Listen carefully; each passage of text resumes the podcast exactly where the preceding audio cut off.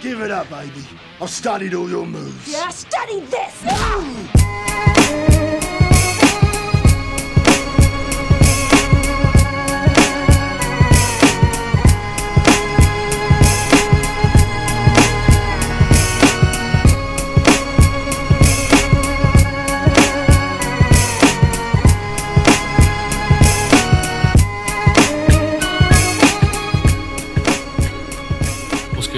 Welcome to episode number 10 of the Forbidden Technique podcast on the Fight Site Podcast Network. With me, your co host, Silas Martin, and my co host, as always, Christian Reynolds. And today, we're just hitting a quick recap of last night's UFC Fight Night card, headlined by Islam Makhachev versus Bobby Green. Um, we both picked Bobby Green with extreme confidence because we're both extremely biased and because Bobby Green's cool and like uh, Islam Makhachev is obviously very good, but like none of the stuff he does doesn't do anything just for the purpose of just being cool, and that's the kind of fighters we like and why Bobby Green's so good. But obviously backs it up with tremendous depth of skill. But Islam Makhachev kind of just fucking smushed him. It was short notice. It'd be like that. Shit happens. Um, I had Ed on last week to give a very in-depth technical analysis of both fighters' grappling skill sets and how that fared for Bobby Green. And he hit on a lot of very uh, pertinent stuff.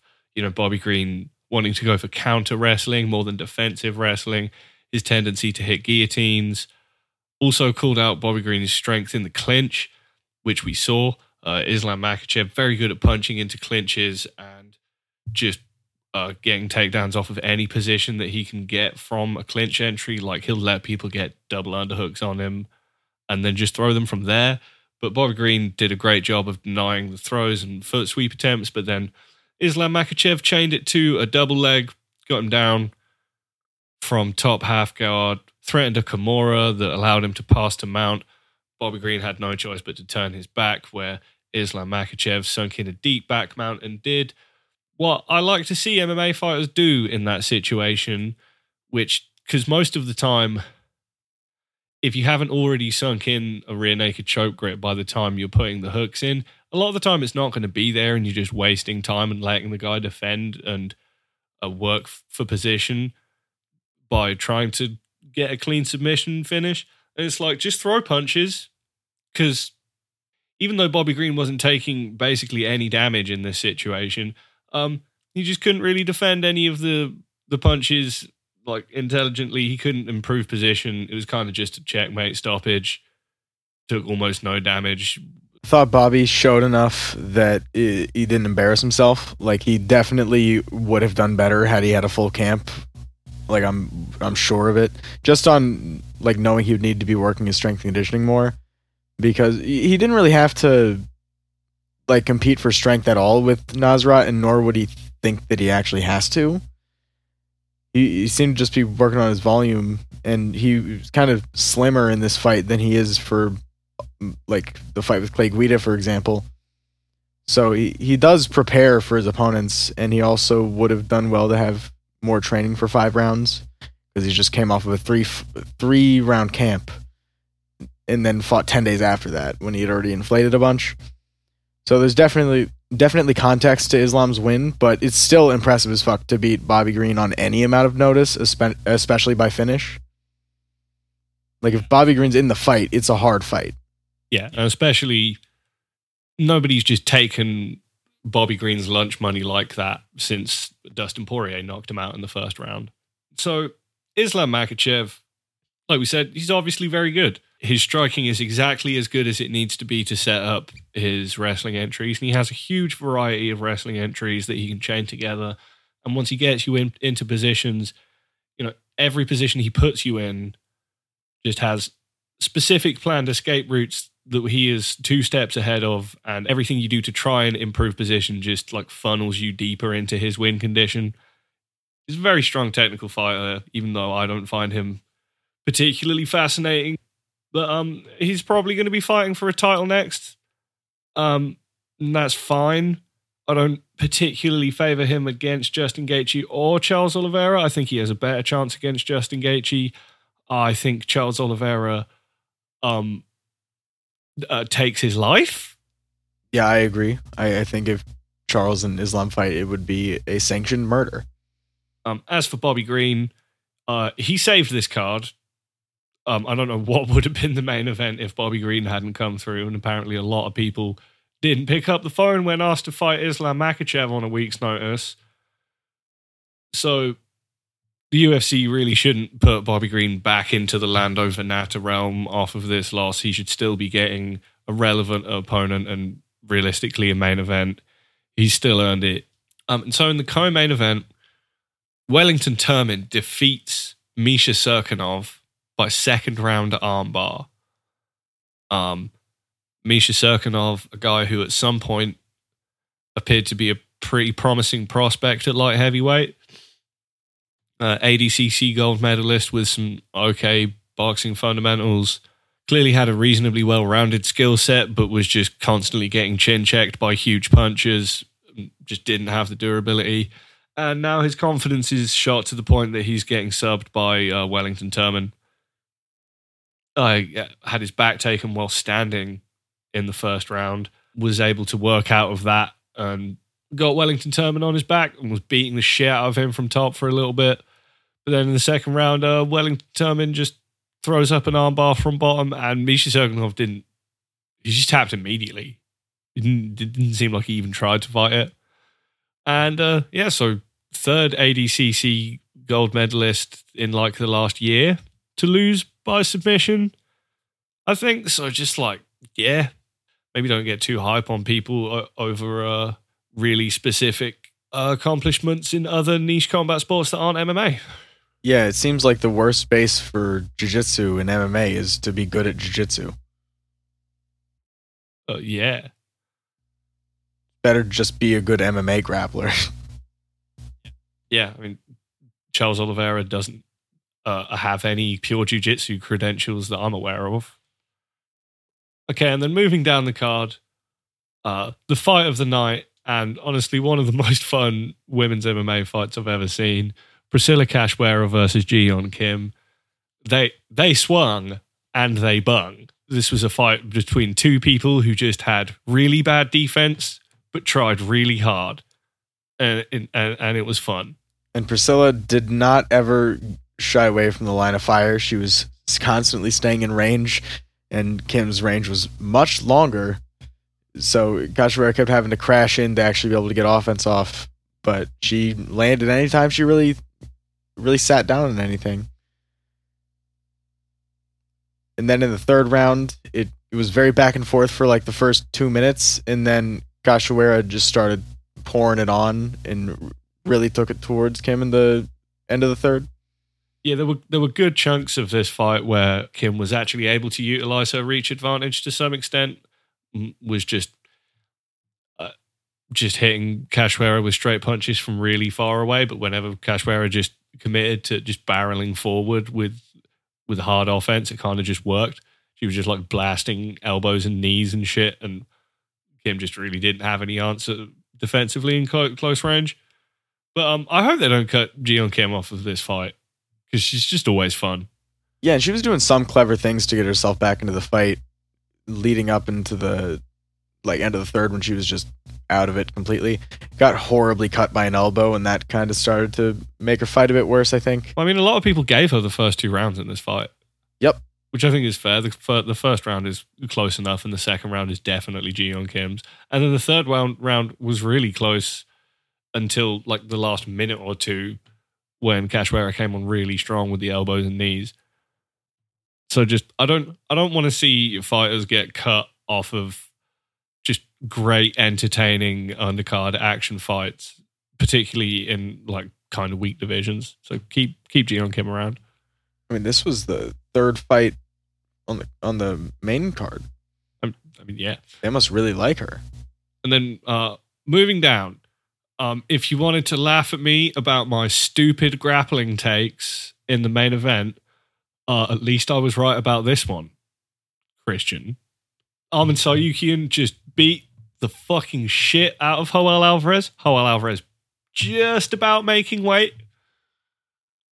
And um, just gave up a stupid.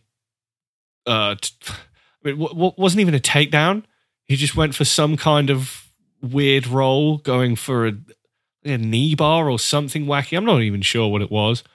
Um, and so you can just took top position and was like, "Oh yeah, I'm just not going to let you like do arm bars or triangles because that's that's not it's not going to work against me."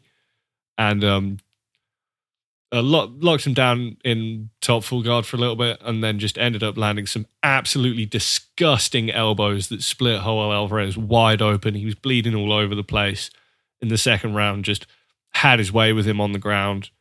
Just mercilessly beat him into a pulp until the referee stopped it. Solid performance from Arman Tsarukyan.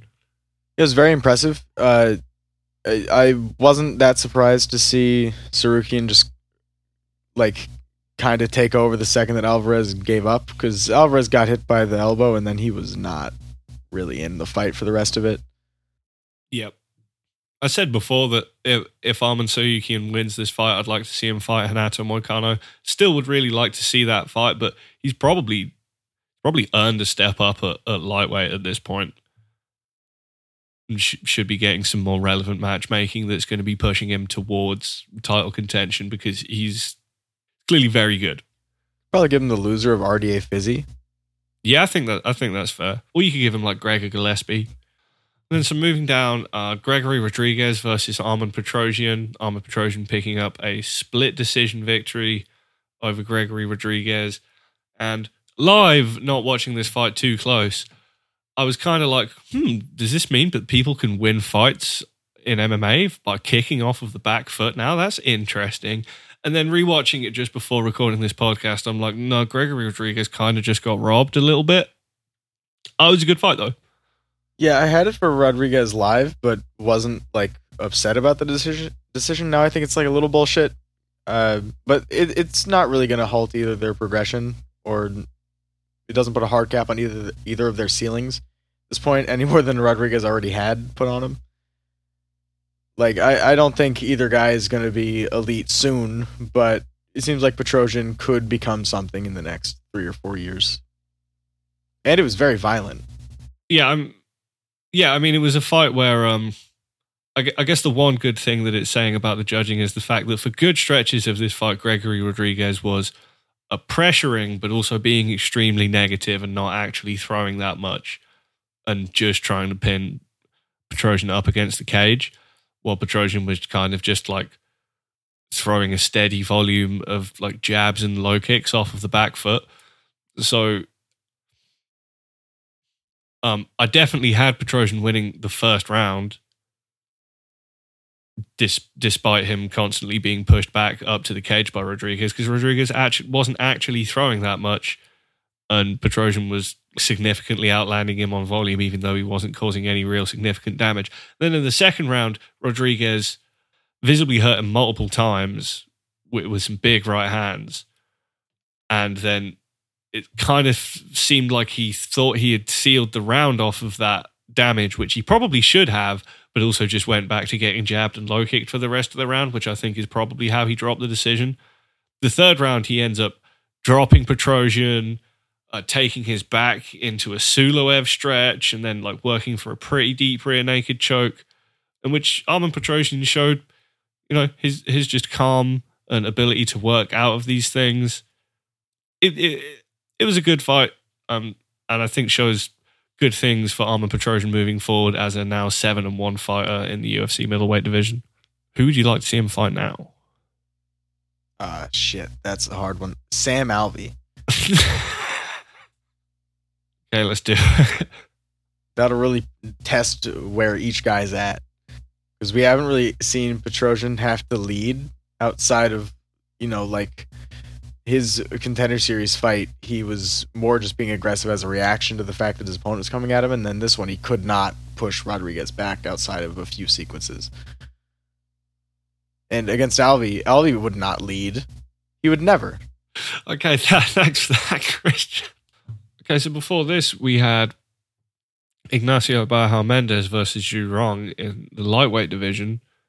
Ignacio Bahamondes winning by submission in the third round, where he put on a kind of classic toolman clinic where he just threw straight punches and like uppercuts and front kicks from miles away. And um got Zhurong to panic into closing distance really recklessly where he'd try and snap him down into front chokes which ended up working. The choke that he ended up finishing with was not something that i know that i've seen before. It was kind of kind of like a ninja choke but from like top side control almost it was kind of weird Bahamondes was getting kind of lit up to the body in the second round. Zhurong really started the second round like very aggressive. He started trying to pressure better than he was in the first round. He started hitting the body more, but it seemed a little late because Bahamondes had already kind of gotten a lot of reads and he he had done some attrition of his own and he started meeting him with the body shots as well and not just letting him take over the body attrition war. And then in the third round, it was just it, it was really just he was worn out. And also, Zhurong missed weight, so I'm wondering if that could have something to do with his cardio faltering late. But it also very well could have just been the pace. Bahamondes puts out a lot of volume every fight. I believe he's had over 100 significant strikes, either attempted or landed, in over the three round fights for all of his UFC fights so far. Yeah, I think another issue for Zhurong was that uh, he was definitely he was definitely coming on a lot stronger in the second round, pressuring, like you say, hit, hitting the body. But um, he would like get bah- Bahamondes to the cage and hit him with a, a nice combination, and then like back up and do a stupid taunt, and just and just concede a bunch of space for no reason and let Bahamondes get back into the into the fight. And it really seems like if he had just been able to commit to consistent pressure and keeping Bahamondes on the cage, he probably could have won this fight. But um, Bahamondes is pretty cool. I don't really know what his ceiling is, but he's got a fun game and cool shot selection. He's had a few nice finishes. Losing to John Makdessi with the kind of experience differential that was there is. Is- I, I don't think it's a particularly bad look at that point in your career.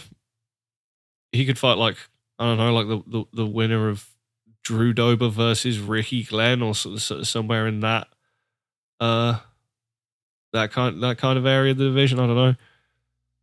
Yeah, I'd like to see him fight someone that's over 5'10 and hits hard. Also just do him versus like Jalen Turner if you want to get all the big, weird, freaky people at lightweight. And Josiane Nunes versus Ramona Pasquale was uh, actually another really fun fight. Apparently, the, the women's matchmaking was just on point tonight. Josiane Nunes is kind of the new Jessica Andrade. She's just stocky and jacked and moves forward and throws stupid power. And uh, Pasquale was just clearly very inexperienced, but was was tough and hung in there and made it a good fight. Yeah, Pasquale did her best, but her best wasn't enough at all.